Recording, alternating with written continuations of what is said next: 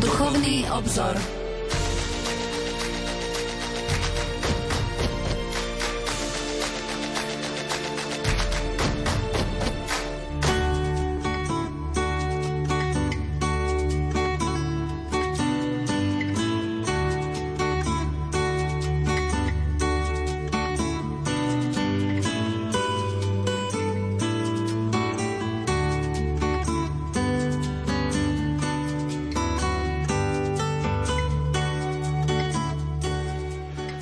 Požehnaný útorkový letný večer, milí poslucháči. Počúvate Rádio Lumen, počúvate reláciu Duchovný obzor.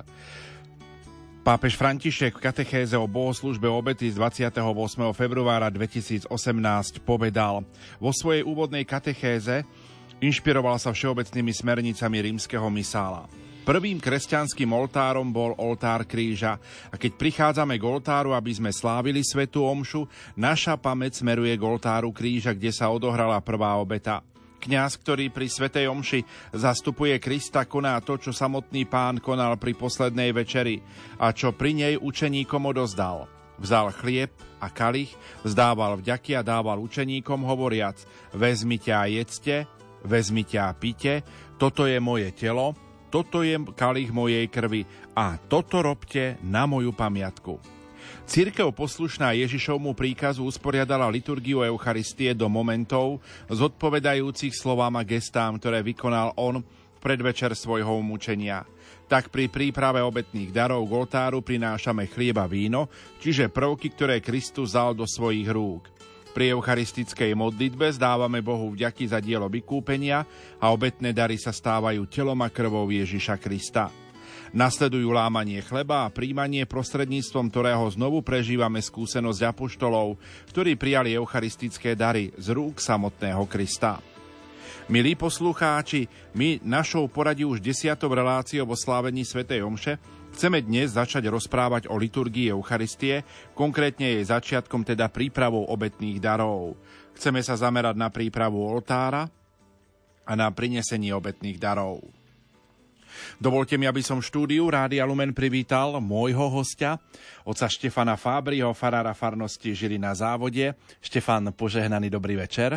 Dobrý večer, Pavel, tebe aj všetkým, ktorí nás počúvate. Som veľmi rád, že si prijal pozvanie, napriek tomu, že náš spolubrat otec Peter Staroštík je momentálne odcestovaný a dovolenkuje. Ty si prišiel, aby sme spoločne vysielali a rozprávali. Technicky túto reláciu zabezpečuje majster zvuku Peter Ondrejka, hudobná redaktorka Diana Rauchová a moderátor Pavol Jurčaga. Prežívame čas dovoleniek, čas leta, čas prázdnin. Poďme našim poslucháčom trošku aj pripomenúť, ako napríklad prežiť duchovný život, keď v danej destinácii nie je napríklad e, kostol, kde by mohli prísť na bohoslužbu. V podstate, či sme doma alebo sme na dovolenke, platí jedno, že ak máme možnosť ísť do kostola na katolickú svetú omšu, tak nás vlastne viaže povinnosť, aby sme na ňu išli.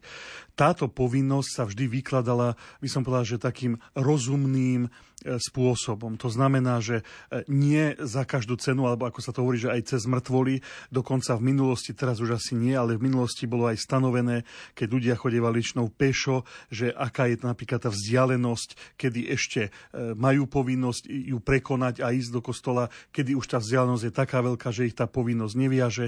Takisto vieme, že ak sa niekto stará napríklad aj doma o deti, o starých ľudí, tak nie je viazaný touto povinnosťou, alebo napríklad ak vykonáva vykonáva nejakú službu, je v nočnej, e, nemá možnosť ísť na svetomšu a tak ďalej. Takže skrátka, aj na dovolenke platí to isté. Ak mám možnosť ísť na svetú omšu, teda rozumnú možnosť, bez toho, aby som, najmä tomu, musel hodinu niekde cestovať a tak ďalej, tak by som mal na tú svetú omšu ísť, hoci by bola slavená napríklad v cudzom jazyku, hoci by som nerozumel všetkému, čo rozprávajú, veď predsa mnohé tie texty svetej omše poznáme z pamäti, v princípe vieme, čo sa deje, čo sa koná. Dnes už aj v mobilných telefónoch máme napríklad aplikácie, kde si môžeme pozrieť liturgické čítania v Slovenčine, takže napríklad aj to sa dá urobiť. Ak taká možnosť ale nie je, sme na mieste, kde nemáme buď katolický kostol, alebo nie je v nejakej rozumnej dostupnosti, tak je asi dobré, aby sme si napriek tomu uvedomili, že je nedeľa, je pánov deň, našli si možno aj popri oddychu, popri športovej činnosti, popri eh, turistike, ja neviem, čo všetko možné opaľovania, plávaní, e, čas napríklad na nejakú modlitbu alebo stíšenie sa. Skrátka, aby, aby tá nedeľa mala nejaký duchovný prvok. Ak nemáme možnosť byť na Svetej Omši, tak sa môžeme s Ježišom predsa stretnúť aj v jeho slove, v modlitbe. E, skrátka, asi podobne ako keď sme mali tie kadejaké opatrenia, keď sa do kostola nedalo chodiť, tak stále máme možnosť. Ja si myslím, že dneska mnohí napríklad majú už aj e, prístup na internet cez Wi-Fi, cez kadečo čo je možnosť si aj vypočuť Svetu Omšu a tak ďalej. Takže asi takto by som odpovedal. Ja pripomínam kontakt do štúdia, ak by ste mali nejakú otázku k tejto téme, ktorú rozoberáme 0911 913 933 a 0908 677 665. Tak to sú naše SMS-kové čísla alebo lumen zavináč lumen.sk. My sme často teraz v posledných eh, vydaniach relácie rozprávali aj o lektoroch a Známa sa ma spýtala, keď vedela, že budeme vysielať dnes reláciu Duchovný obzor, či sa má, e, poviem to tak, ako mi to povedala, či sa má lektor, keď ide k ambónu čítať čítanie, ukláňať oltáru. No, toto je taký problém, eh, by som povedal, že umiestnenia liturgického, pretože sú kostoly, kde máme ambónu na tej časti, teda pravej alebo ľavej, prezbytéria, kde je aj východ zo zakristie. Eh, niekde je to naopak a niekde tí lektori prichádzajú z kostolnej lavice. V každom prípade platí jednoduchá zásada počas Svetej Omše alebo aj mimo Svetej Omše sa oltáru ukláňame len vtedy, ak prechádzame popred neho. To znamená, že ak z ľavej strany presbyteria prechádzam na pravú, keď idem čítať, tak sa oltáru ukloním. Pokiaľ ho nekryžujem, teda neprechádzam popred neho, tak sa mu neukláňam. Poslucháčka Mária píše, bola som na púti a bola som na viacerých svetých omšiach. Môžem ísť napríklad na druhej svetej omši na sveté príjmanie? Cirkevné právo hovorí, že každý kresťan môže prijať Eucharistiu v princípe dvakrát denne, s tým, že pri tom druhom raze musí byť prítomný na celom slávení Svetej Omše. Takže vysvetlím. Ak idem na Sveté príjmanie iba raz za deň, tak nemusím byť na celej Svetej Omši. Napríklad taká situácia môže byť, e, dajme tomu, že e, prechádzam cez mesto, ja neviem, idem na obed alebo kde a vidím, že sa tam slaví Sveta Omša a už e, je premenenie alebo dokonca už sa spieva modlitba očenáš, e, tak bez problémov sa môžem postaviť do radu a Eucharistiu prijať. Ale ak ju v tom istom dni chcem prijať druhýkrát, tak musím byť prítomný na celej Svetej Omši. Zvykli sme prvú pieseň venovať, koho by sme nasledujúcou piesňou chceli dnes pozdraviť? Tak ja chcem pozdraviť, aj keď asi nás nepočúva, ale teda oca Petra, ktorý tu s nami zvykne celý rok sedávať. Prípadne mu povieme, že si môže pesničku vypočuť z archívu, takže ja chcem pozdraviť jeho. A pridajme aj pozdrav pre všetkých, ktorí dovolenkujú či prázdninujú a sme pre nich spoločníkmi, tak verím, že sa vám bude príjemne počúvať.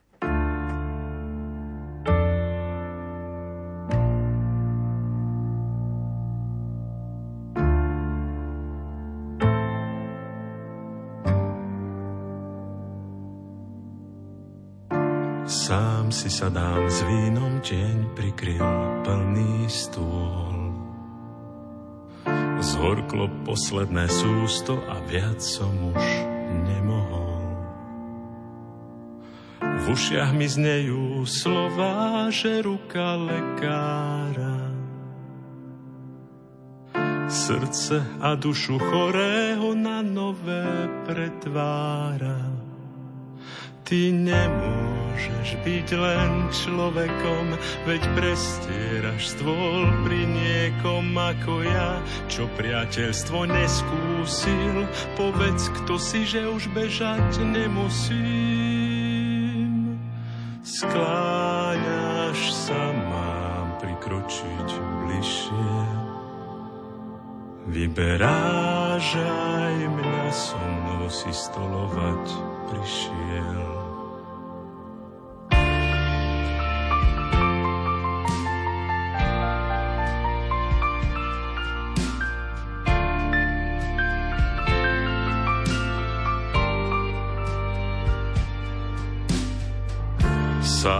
Sám otváram dvere tým, čo ma nechceli vidieť. Vďaka tvojmu dotyku moje choré srdce silnie. Možno už chápem, čo znamená s chlebom sa rozdávať. Nastaviť ramená na domov sa premieňať. Ty nemôžeš byť len človekom, veď prestieraš stôl pri niekom ako ja, čo priateľstvo neskúsil. Povedz, kto si, že už bežať nemusím. Skláňaš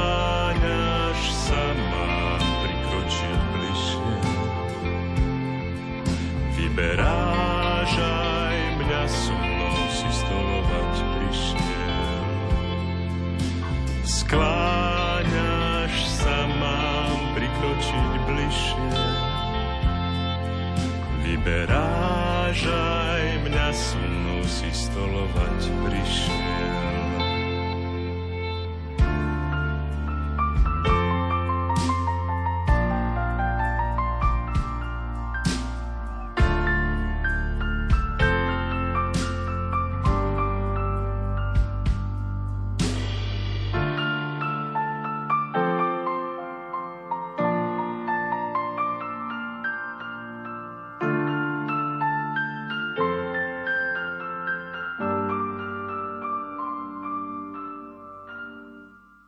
Počúvate Rádio Lumen, reláciu Duchovný obzor. Štefan Fábry, farár farnosti Žilina závodie, je naším hostom. Venujeme sa bohoslužbe Eucharistie a príprave obetných darov. Konkrétne je začiatkom.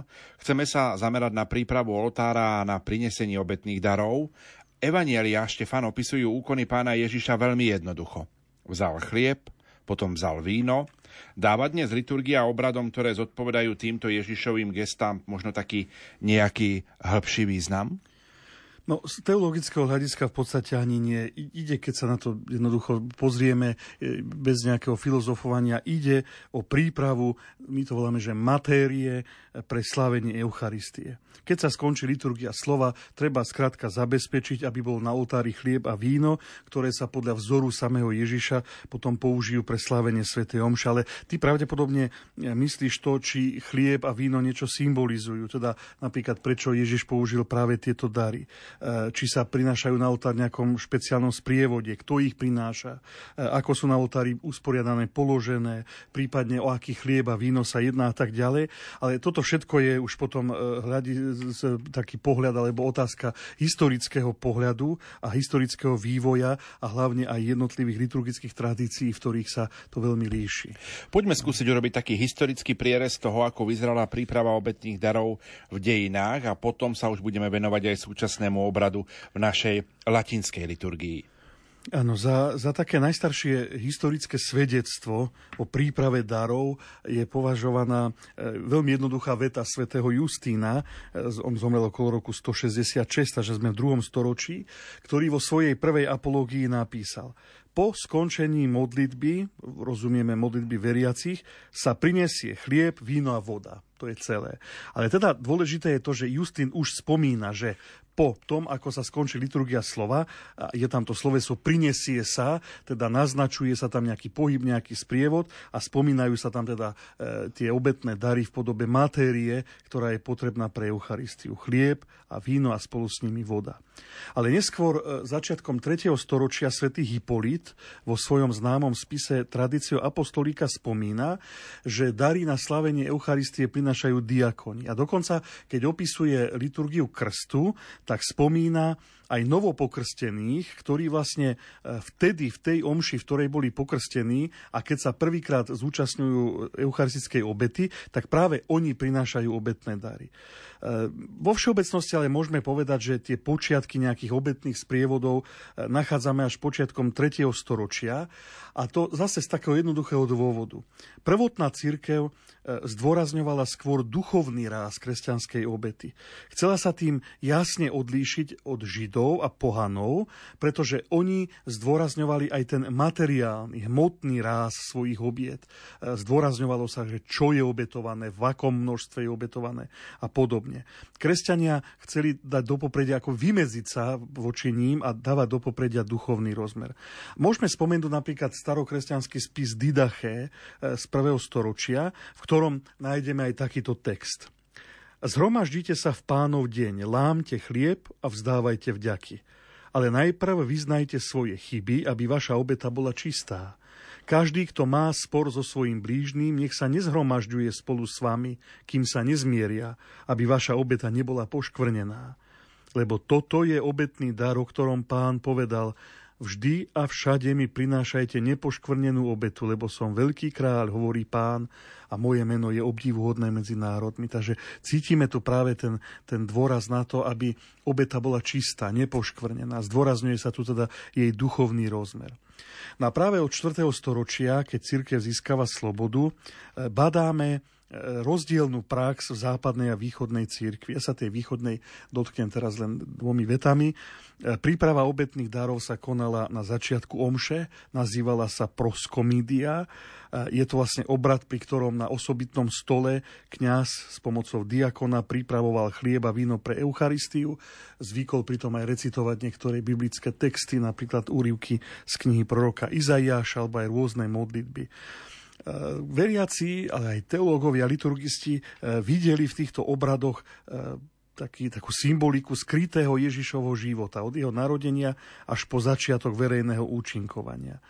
No a potom e, po bohoslužbe slova sa už takto vopred pripravené dary priniesli k oltáru počas tzv. veľkého vstupu. No ale my sa teda zamerajme na, na západnú liturgiu, na tú našu, e, ktorá od počiatku dávala e, väčší priestor účasti ľudu Bývalo dokonca zvykom, že každý, kto prišiel na slavenie Eucharistie, priniesol si aj nejaký obetný dar. Od pápeža až po najjednoduchšieho veriaceho každý prispel nejako svojim nejakým podielom, darom na slávenie eucharistickej obety. Dokonca e, taký už trošku pre nás možno úsmevné, ale je to vážna vec. E, nám vyznieva jedna taká výčitka svetov Cipriána, ktorý sa obrátil na istú bohatú paniu a povedal jej, že prichádzaš sláviť pánovú večeru bez obetného daru.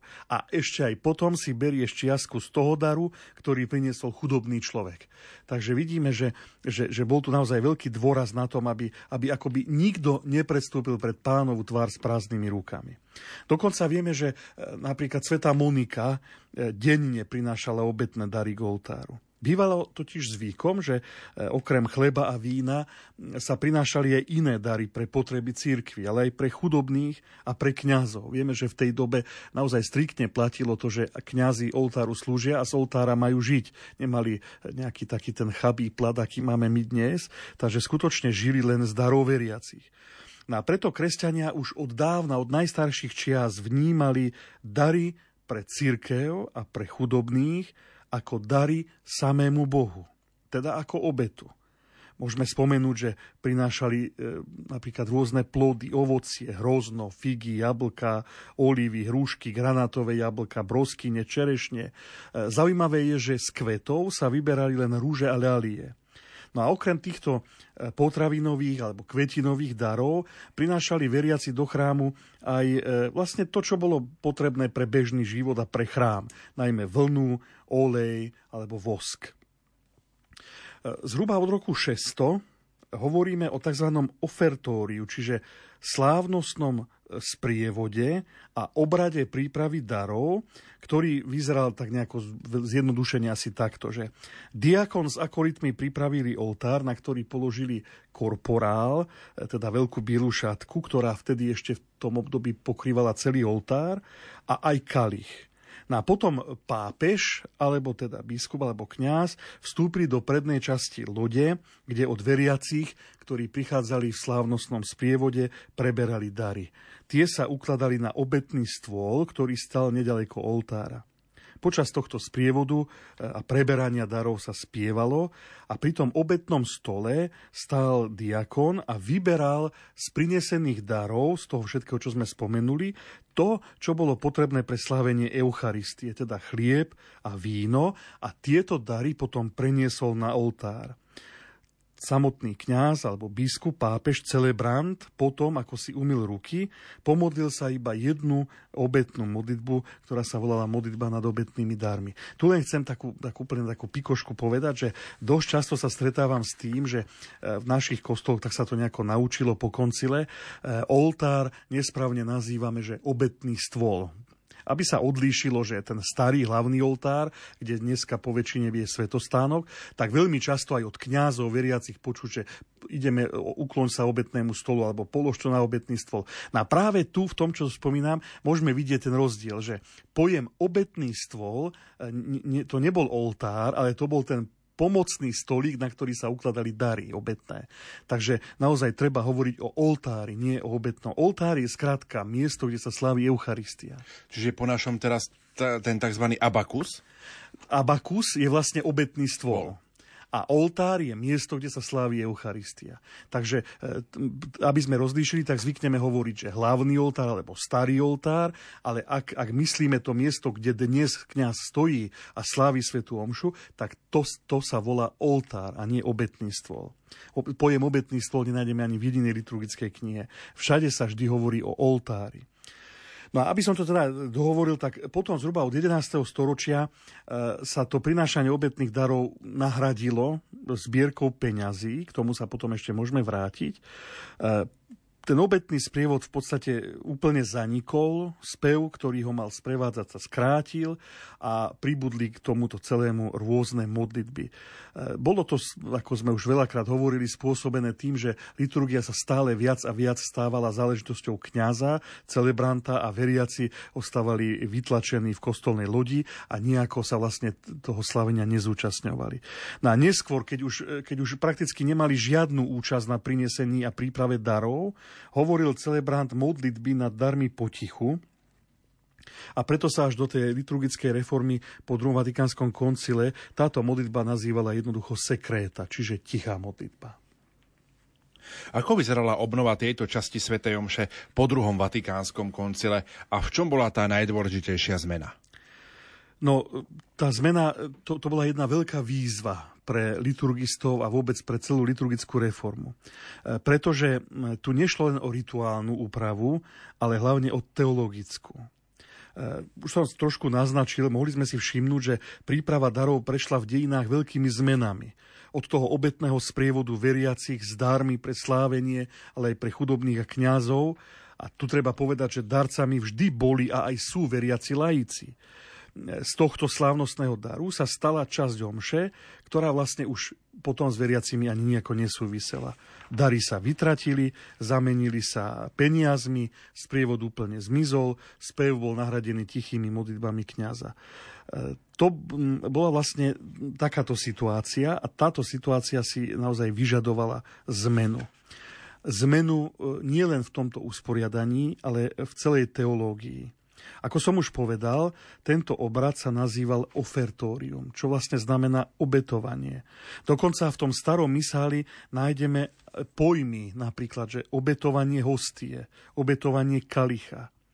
Akoby sa malo naznačiť, že už táto časť omše je, je už vlastne obetou akoby e, už tieto texty a tieto modlitby vyjadrovali nejaký sviatostný charakter tohto úkonu. Dokonca všetky tie tiché modlitby kňaza boli svojou štruktúrou, ale aj výrazmi, ktoré v nich boli použité, veľmi podobné eucharistické modlitbe, teda kánonu. Hovorilo sa o obetovaní, bolo tam prítomné vzývanie Ducha Svetého a podobne. No a preto úloha zreformovať túto časť omše bola veľmi významná. A čo sa teda udialo? Dnes už nehovoríme o obetovaní. Ten pojem ofertórium uh, už dneska liturgia nepozná. A ak tak ho vyhradzuje len tomu spevu. My hovoríme o príprave darov. V súčasnom mysali nájdeme nadpis preparácio donorum. Nie obetovanie, ale príprava darov. Termíny, ktoré sa dovtedy používali, obetovanie hostie, obetovanie kalicha, sa nahradili slovami kňaz drží trochu pozdvihnutú paténu alebo pozdvihnutý kalich. A potom liturgická reforma urobila jeden nádherný krok.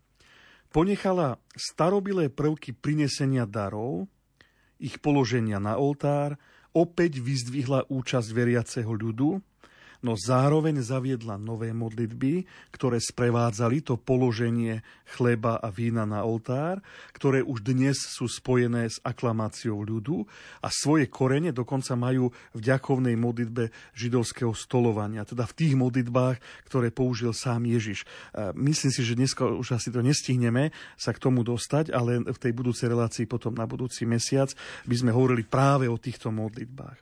No, dnes má teda táto prvá časť bohoslužby Eucharistie takéto usporiadanie. Príprava oltára, prinesenie obetných darov, pieseň počas obetného sprievodu, položenie darov na oltár, umývanie rúk, výzva na modlitbu a modlitba nad obetnými darmi. Možno spomenúť aj incenzáciu darov, oltára ľudu, ale to už je bez všetkých tých sprievodných modlitieb. My si v tejto chvíli opäť trošku zahráme a po pesničke v našom rozprávaní budeme pokračovať.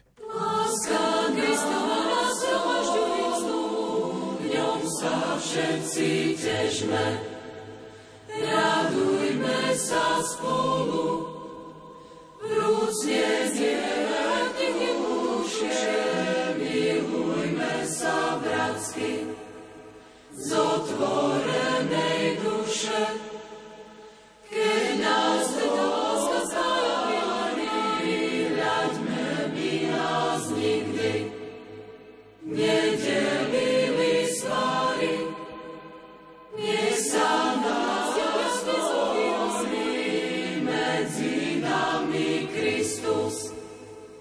večné bratstvo tvorí.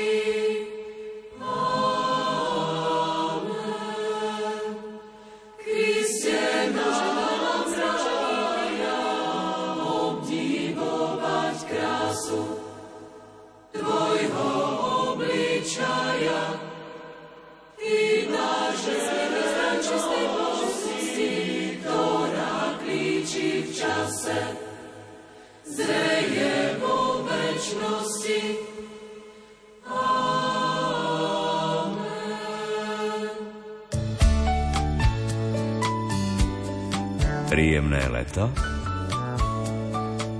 s rádiom Lumen.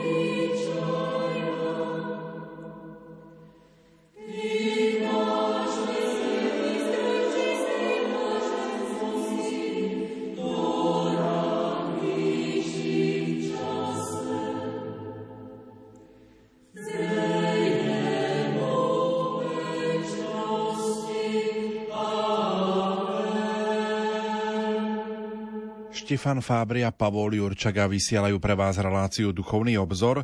Chceme rozprávať o bohoslužbe Eucharistie. Prejdime si teda postupne tieto jednotlivé časti. Ako dnes, Štefan, vyzerá príprava oltára a ako má byť stvárnené prinášanie obetných darov? No, my, sme v tých predchádzajúcich reláciách, keď sme hovorili o bohoslužbe slova, niekoľkokrát zdôrazňovali, že ambóna ako stôl Božieho slova je centrom bohoslužby slova. Teraz sa vlastne naša pozornosť upriamuje na oltár, na pánov stôl.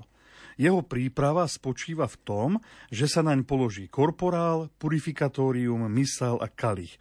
Takto to čítame vo všeobecných smerniciach rímskeho misálu v bode 73. Všimnime si teda, že počas liturgie slova nemá byť na oltári položené nič z toho, z týchto vecí, ktoré boli vymenované. Žiaľ, často v našich kostoloch vidíme práve opak, a že e, mnoho, mnoho už aj niekedy aj misál, aj niekedy korporál a tak ďalej sú na, na oltári položené už od začiatku Svetej Omše. Ale nemá to tak byť, pretože toto všetko sa prinesie v rámci prípravy oltára a tá sa začne potom, keď sa bohoslužba slova skončila.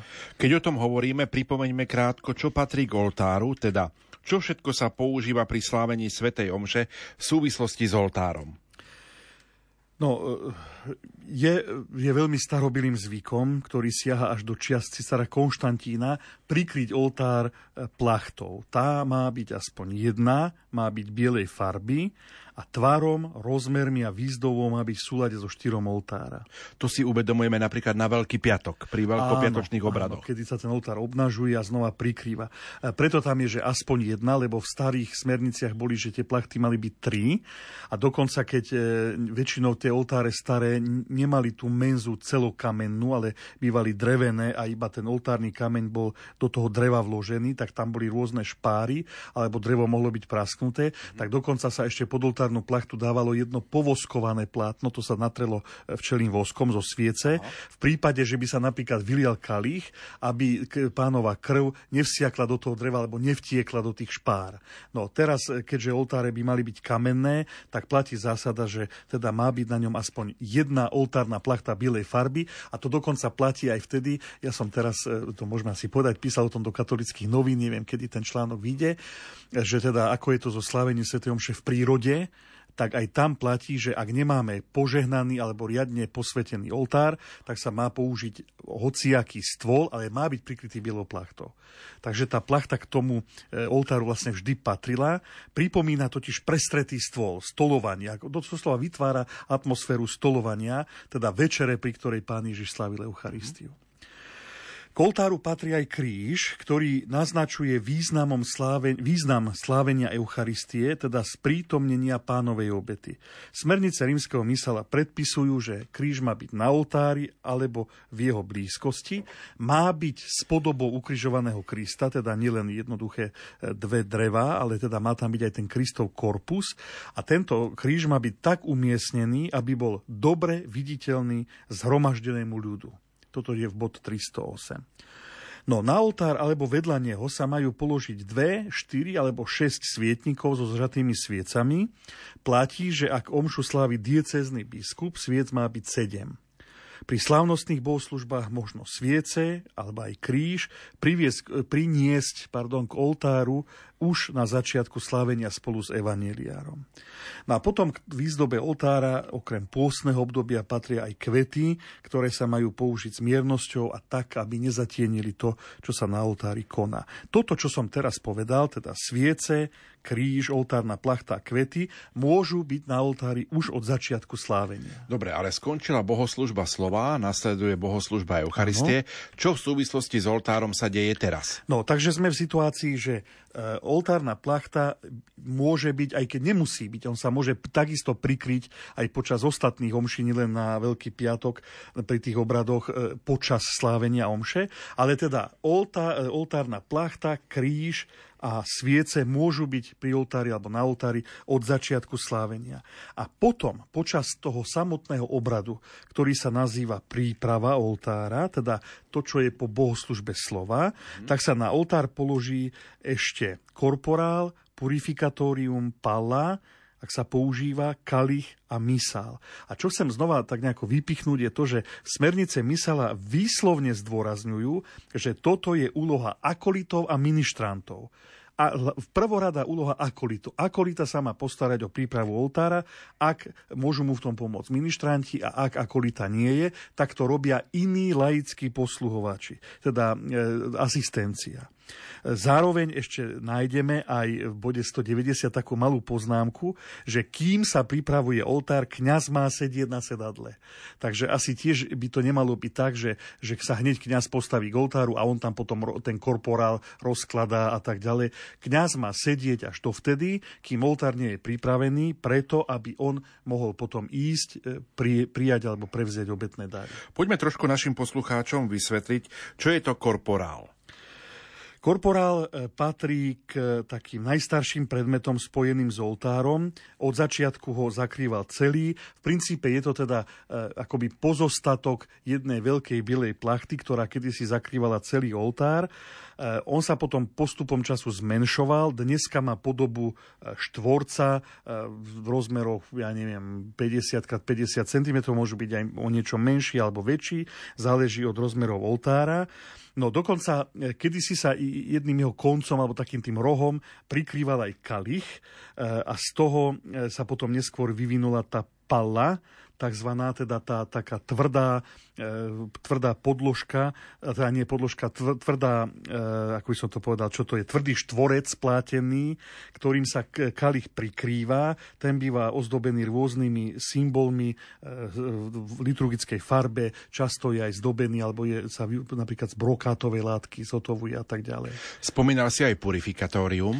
Áno, purifikatórium je jednoduchá biela utierka, ktorou akolita, diak diakon alebo kňaz po skončení slávenia e, pri tom očistení tých liturgických nádob ich vyutiera. Tá sa používa od 16. E, storočia, e, odtedy je predpísaná ako povinná súčasť kalicha. Takže skrátka tá, tá, tá, tá biela utierka, ktorou si môžeme všimnúť, že kňaz vyutiera kalich potom, keď ho očistí. A je tam krížik na nej? Áno, na nej býva krížik, totiž ona tá utierka sa používa ešte iná na umytie rúk kňaza. Tá sa volala lavabo No a tá bývala trošku menšia a trošku inak bývala skladaná v minulosti. No a aby sa to rozlíšilo, tak na tie purifikatória sa do stredu e, vyšíval červený krížik a na to lavabo sa vyšívalo také malé červené písmenko L. Poďme ešte trošku povedať pár slov k liturgickým e, nádobám, to je kalich s paténou. Áno, práve tieto dve, ktoré si spomenul, vlastne sú také základné liturgické nádoby. Práve v nich sa obetné dary, e, teda chlieba, víno, prinášajú, e, premieňajú a z nich sa aj príjmajú. E, práve preto, že teda prichádzajú do toho najbližšieho kontaktu s Eucharistiou, tak platí podľa vzácnej tradície cirkvy, že by mali byť umelecky stvárnené, požehnané a hlavne vytvorené z materiálu, ktorý neabsorbuje tekutinu, teda hlavne preto, že sa do kalicha nalieva víno. Potom platí, že ak sú kovové, mali by byť pozlátené a výnimka je len vtedy, ak sú vytvorené z kovu, ktorý nehrdzavie, môžu byť napríklad zo striebra, alebo z kovu, ktorý je vzácnejší ako zlato. Vtedy sa vlastne nepo, nepo, nepozlacujú. No a e, obrazne povedané veľká paténa, do ktorej sa zmestí väčší počet hostí, sa potom nazýva obetná míska. Na oltár prinášame aj misál. Áno, misál je základná e, omšová kniha, vlastne, ktorá sa používa pre slávenie Eucharistie. To by zase bolo na jednu samostatnú reláciu o týchto všetkých knihách a ich histórii hovoriť. Skrátka povedzme, že je to kniha, ktorá obsahuje všetky modlitby kňaza a zároveň aj poriadok slávenia svätej Omše. E, nie sú v nej uvedené biblické čítania, tie sú uvedené v lekcionároch alebo evaniliároch. No a práve preto, že je to kniha, z ktorej vlastne kňaz slúži svetu omšu, teda číta posvetné texty, tak sa prinesie na oltár a znova platí to isté až po skončení liturgie slova. Teda ani mysal by nemal byť na oltári položený už od začiatku svetej omše. Dobre, a ako teda vyzerá prinesenie obetných darov dnes v súčasnosti? No, e, aby som teda už nehovoril stále iba ja e, a tie moje nejaké vysvetlenia, tak ak dovolíš, tak by som prečítal úrivok z posynodálnej exhortácie pápeža Benedikta XVI, ktorá sa volá Sacramentum Caritatis. On napísal takéto slova. Pri prinášaní darov nejde jednoducho o istý interval medzi liturgiou slova a Eucharistie. To by okrem iného poškodzovalo zmysel jediného obradu, zloženého z dvoch spojených častí. V tomto pokornom a jednoduchom geste sa v skutočnosti prejavuje veľký význam. V chlebe a víne, ktoré prinášame na oltár, je celé stvorenie prijaté Kristom, vykupiteľom, aby bolo premenené a prednesené Otcovi.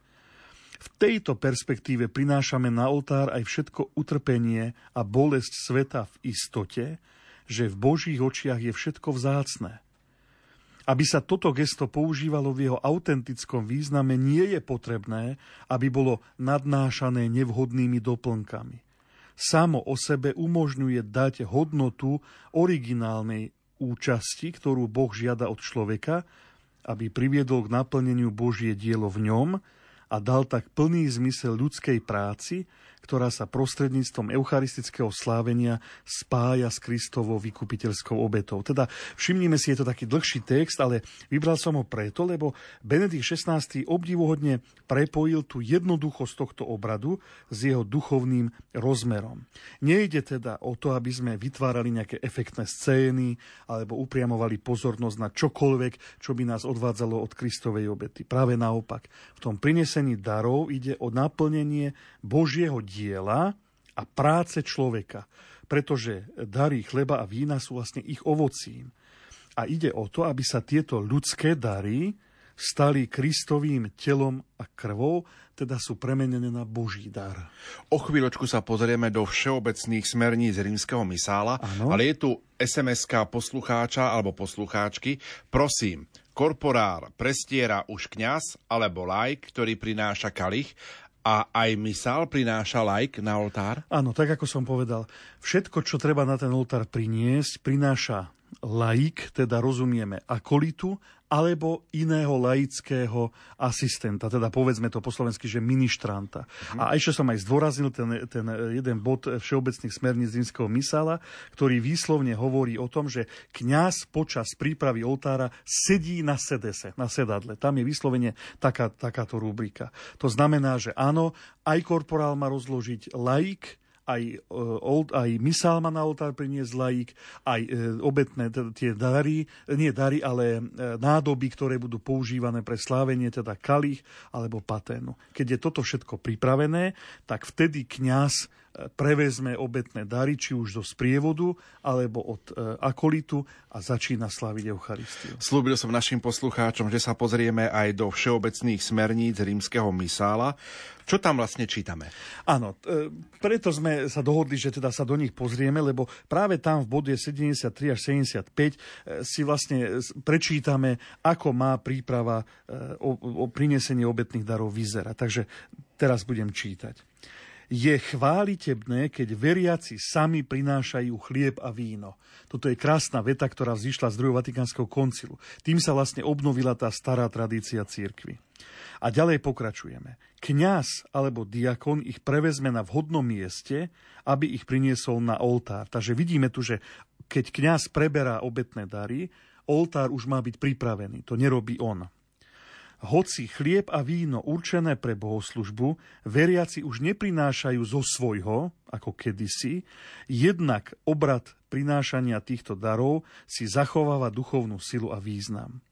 Možno prijať aj peniaze alebo iné dary pre chudobných alebo na kostol, ktoré veriaci prinášajú alebo ktoré sa vyberajú v kostole. Kladú sa na vhodné miesto mimo eucharistického stola. Sprievod, v ktorom sa prinášajú obetné dary, sprevádza spev na obetovanie. Spieva sa aspoň dovtedy, kým sa dary nepoložia na oltár. Obrad na obetovanie môže vždy sprevádzať spev, aj keď sa neprinášajú obetné dary. Chlieb a víno kladie kňaz na oltár a úkon sprevádza stanovenými formulami. Keď kňaz položí dary na oltár, môže ich okiadzať, potom okiadza kríž, ako aj oltár, aby sa naznačilo, že obeta cirkvy a jej modlitba vystupujú ako vôňa kadidla pred Božiu tvár. No, tieto slova, ktoré som citoval, sú v podstate veľmi jasné. Asi ani nie je potrebné nejako ďalej ich komentovať, ale dotýkame sa nimi trochu také zaujímavé témy a to je milodár, ktorý sa dáva na svetu omšu, pretože práve to, to prinesenie darov e, pôvodne znamenalo. Tak ako sme počuli, že dnes už neprinášajú zo svojho. V minulosti prinášali zo svojho. Neskôr sa to nahradilo peňažnými darmi. No a práve k tejto problematike som našiel nádherný komentár v knihe nášho popredného slovenského liturgistu monsignora Vincenta Malého, žiaľ už zomrelého, ktorý napísal. Ja by som ho zacitoval. Liturgický pohyb pred druhým vatikánskym koncilom prispel k tomu, že sa liturgia vracia k obetnému sprievodu s chlebom a vínom, prípadne aj s inými darmi. Štipendium, ktoré sa teraz dáva a ktoré zavezuje kňaza sláviť omšu na úmysel darcu, by malo byť len časťou účasti na Svetej omši. Ten, na ktorého úmysel sa omša slúži, by mal priniesť k oltáru chlieb a víno, ako sa to na mnohých miestach robí a účasť na Svetej Omši by sa mala završiť svetým príjmaním. Tak to robili prví kresťania. Nielenže priniesli obetné dary, ale potom nábožne sledovali bohoslužbu a prijali ako duchovný, spätný dar Kristovo telo a krv keď je omša za veriacich, alebo iná, ktorá sa neviaže na úmysel darcu, je vhodné vybrať najmä deti, aby priniesli chlieba víno. No, Vincent Mali vlastne týmito slovami presne a jasne vyjadril to, že milodár venovaný na slavenie Sv. Omše v žiadnom prípade neznamená, ako to niekedy žiaľ počuť, že niekto si zaplatí omšu alebo vybaví omšu a tak ďalej. Zároveň povzbudzuje k istému pastoračnému hľadisku, aby veriaci nielen dali odslúžiť Svetu Omšu na nejaký úmysel, ale podľa možnosti sa jej sami zúčastnili. A v ideálnom prípade mali na nej plnú účasť, teda aj účasťou na svetom príjmaní. To je akoby vrátenie darov, ktoré boli premenené. Človek priniesol Bohu na obetu chlieb a víno a Boh tieto dary premenil na telo a krv Krista, ktoré ponúka ako duchovný dar človeku. Chcem sa ešte opýtať, počas prípravy obetných darov sa v našich kostoloch vyberá tzv. zvonček. Buď ministranti alebo veriaci muži idú so zvončekom, eh, kde vyberajú, kde vyberajú peniažky. Súvisí to s obetnými darmi? Áno. Práve ním je vlastne vyjadrené to, čo som povedal v úvode, že dary, ktoré kresťania v prvotnej cirkvi prinášali do chrámu, vlastne slúžili na niekoľko cieľov. Prvoradé boli dary pre slávenie Eucharistie, teda chlieba víno. Potom to bol dar pre kňaza, pre chrám, pre núdznych, chudobných a na rôzne potreby církvy. No a ako je to teda dnes? Tak my už nenosíme chlieb a víno z domu, pretože ani nemáme doma chlieb alebo víno, ktoré by mohli byť na slávenie Sv. Omše použité. E, preto sú dary pre obetu Sv. Omše nahradené peňažným darom. No a ten má niekoľko podôb tak v prvom rade je to milodar venovaný priamo na svetu omšu, nazývame ho aj intencia, ktorá podľa platného práva patrí kňazovi, ktorý omšu slúži. Avšak len z jednej svetej omše denne. Ak by mal v jednom dni kňaz viacero omší, tak ten milodár, ktorý prijal na druhú alebo prípadne tretiu omšu, má odviesť na biskupský úrad. Potom druhý rozmer je to, čo nazývame zvonček to, čo si sa pýtal. To sú vlastne dary, ktoré dávame pre chrám. Z týchto peňazí sa predovšetkým platia náklady na prevádzku chrámu, prevádzku kostola. No a potom je tu tretí rozmer a to sú tie zbierky, ktoré sa niekoľkokrát počas roka konajú v našich kostoloch. No a to sú zase dary pre potreby církvy. Môže to byť zbierka na charitu, nedávno sme mali zbierku na dobročinné diela svätého Otca, môže to byť zbierka, ktorou podporujeme kresťanov vo Svetej Zemi, napríklad pri Božom hrobe na Veľkú noc, zbierka na kňazský seminár alebo na misie. No a vždy treba mať na pamäti zase to, čo som povedal v úvode, že všetko toto sú dary Bohu, ktoré cez oltár prichádzajú k pozemskému príjemcovi, príjimateľovi. Spomenul si chlieba víno, ktoré sú určené pre slávenie Svetej Omše a že, dnes, a že dnes ich už bežne doma nemáme. Prečo? Sú možno v niečom špeciálne? No, dá sa povedať, že sú špeciálne. Dnes vlastne na slávenie Sv. Omše nepoužívame chlieb v takej podobe, ako ho máme doma, alebo ako kupujeme v obchodoch s potravinami, a aj tzv. to omšové víno musí splňať určité podmienky. Opäť, aby som to nerozprával iba z vlastnej hlavy, aby som bol trochu odborný, pomôžem si textom, e, ktorý je e, súčasťou obežníka biskupom o chlebe a víne na Eucharistiu, ktorý vydala Kongregácia pre Boží kult a disciplínu sviatosti v roku 2017. A tam sa píše. Chlieb, ktorý sa používa pri slávení Najsvetejšej eucharistickej obety, musí byť nekvasený, iba pšeničný a čerstvo pripravený, aby nehrozilo nejaké nebezpečenstvo pokazenia.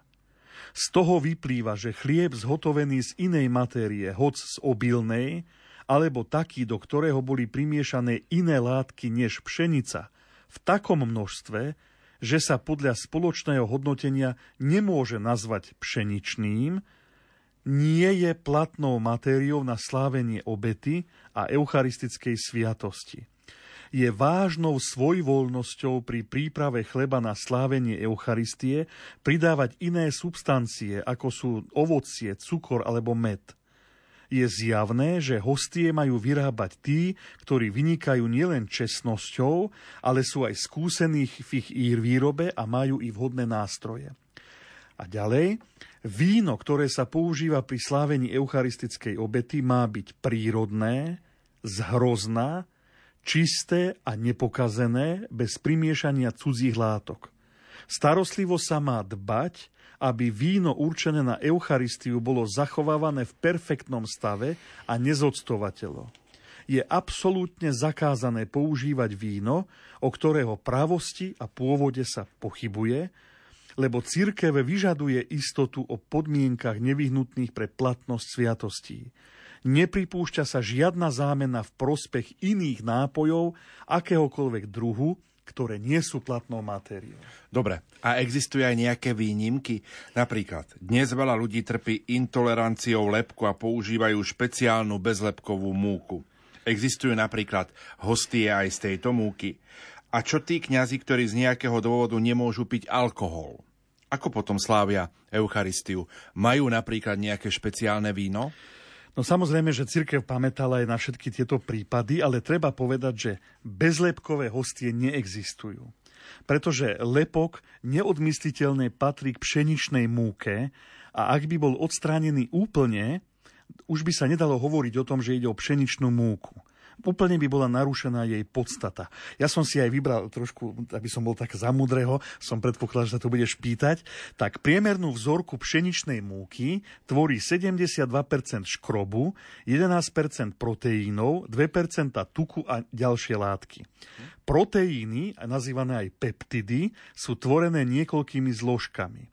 Asi 70% proteínov v múke predstavuje lepok, odborne glutén, ktorý sa skladá z dvoch zložiek, glutenínov a gliadínov. A práve gliadíny, ktoré teda z celkového objemu múky tvoria približne necelé 3% sú zodpovedné za zdravotné problémy. No a teda práve v tomto kontexte kongregácia stanovila toto. Hostie, ktoré neobsahujú vôbec žiadny lepok, sú na Eucharistiu neplatnou matériou. Hostie, ktoré obsahujú málo lepku, predsa však dosť na to, aby sa príprava chleba zaobišla bez cudzorodých prísad a nebol narušený proces prípravy, pri ktorom sa zachováva prirodzený charakter chleba, sú platnou matériou.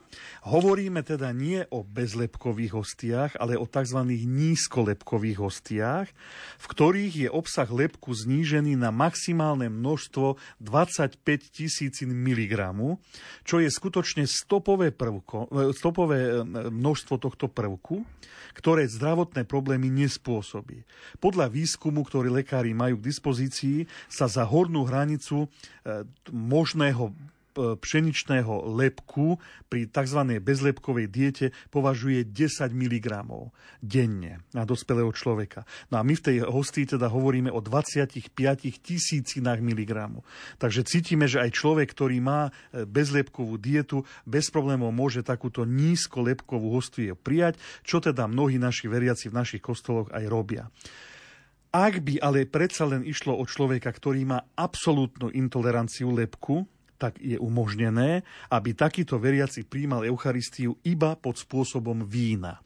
Tu len chcem povedať, že v jednom i v druhom prípade je dobré, ak e, sa veriaci nejako s tým kňazom, ktorý celebruje, dohodnú.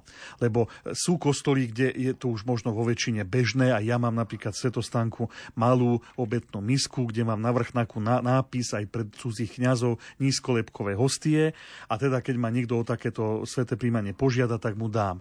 Ale keď takýto veriaci ide do cudzieho kostola, nemá istotu, či sú také hostie alebo nie sú, tak buď zajde za kňazom a sa s ním dohodne, že pán farár, ja chcem ísť na nízkolepkovú hostiu a tak ďalej. Dokonca poznám aj veriaci, ktorí si takéto hostie kúpia eh, v našich predajniach, eh, kde sa predávajú liturgické predmety a keď idú napríklad na dovolenku, nesú si ju so sebou. Pred Svetovom šou zajdu do zakristie a požiadajú, prosím, použiť aj túto hostiu, ktorú potom ja príjmem. No a ak ide o kňazov, ktorí nemôžu prijať ani malé množstvo alkoholu, tak platí, že čerstvá ako aj konzervovaná hroznová šťava, v ktorej bol zastavený proces kvasenia, pričom sa jej podstata nezmenila, napríklad zmrazením, je pre Eucharistiu platnou matériou. Teda církev stanovila, že takíto kňazi môžu jednoducho povedané slúžiť svetu omšu aj s hroznovou šťavou, ktorá nie je prekvasená a teda neobsahuje alkohol. Zároveň je ešte povolené, že ak by sa jednalo o kňaza, ktorý môže prijať malé množstvo vína, tak prípadný zvyšok toho konsekrovaného vína, ak nejde o koncelebráciu, teda o to, že tých kňazov tam je viac, môže byť prijatý aj niektorým veriacim, ktorí sa zúčastňuje bohoslužby. Takže zase, keď to poviem, toto bol citát z toho dokumentu kongregácie, keď to poviem jednoducho, ak by bol kňaz, pre ktorého by bolo nepriateľné to množstvo, toho pol deci alebo koľko deci sa na tú svetú omšu používa, tak môže prijať iba minimálne, doslova poviem tak, že si odcrkne z toho kalicha a z zvyšok e, toho vína, teda eucharistickej krvi Ježiša Krista potom môže prijať niekto z veriacich laikov. Čas dnešnej relácie sa pomaličky naplňa. Štefan, ak dožijeme a budeme zdraví, o čom budeme rozprávať o mesiac? No, chcel by som sa teda ešte tak dotknúť, lebo to sme vlastne nestihli, že prečo chlieba víno, teda aká je symbolika týchto darov, možno teda, že prečo pán Ježiš použil práve tieto dary a prečo nie iné. Uh-huh. No a potom z toho takého rituálneho hľadiska eh, by sme sa zaoberali práve tými modlitbami, modlitbami a obradmi, ktoré sprevádzajú prípravu obetných darov, ako som ich spomenul v úvode. Sú to tie modlitby kňaza, umývanie rúk, eh, incenzovanie a modlitba nad obetnými darmi. Som veľmi rád, že sme mohli začať rozoberať túto bohoslužbu a Eucharistie. Možno aj naši poslucháči budú už teraz tak trošku inakšie vnímať všetky tie gestá, ktoré sa pri Svetej Omši robia, aj na základe toho, čo dnes večer počuli. Našim hostom bol liturgista Štefan Fábry, farár farnosti žili na závode. Ďakujem veľmi pekne za to, že si prišiel. Ja ďakujem tebe, že si ma pozval a že teda aj tento horúci letný večer sme mohli spolu vysielať a srdečne z Banskej Bystrice pozdravujem všetkých, ktorí nás počúvajú. Prajem všetkým pekný večer. Nuža, za pozornosť vám ďakujú aj majster zvuku Peter Ondrejka, hudobná redaktorka Diana Rauchová a moderátor Pavol Jurčaga. Dobrú noc a do počutia.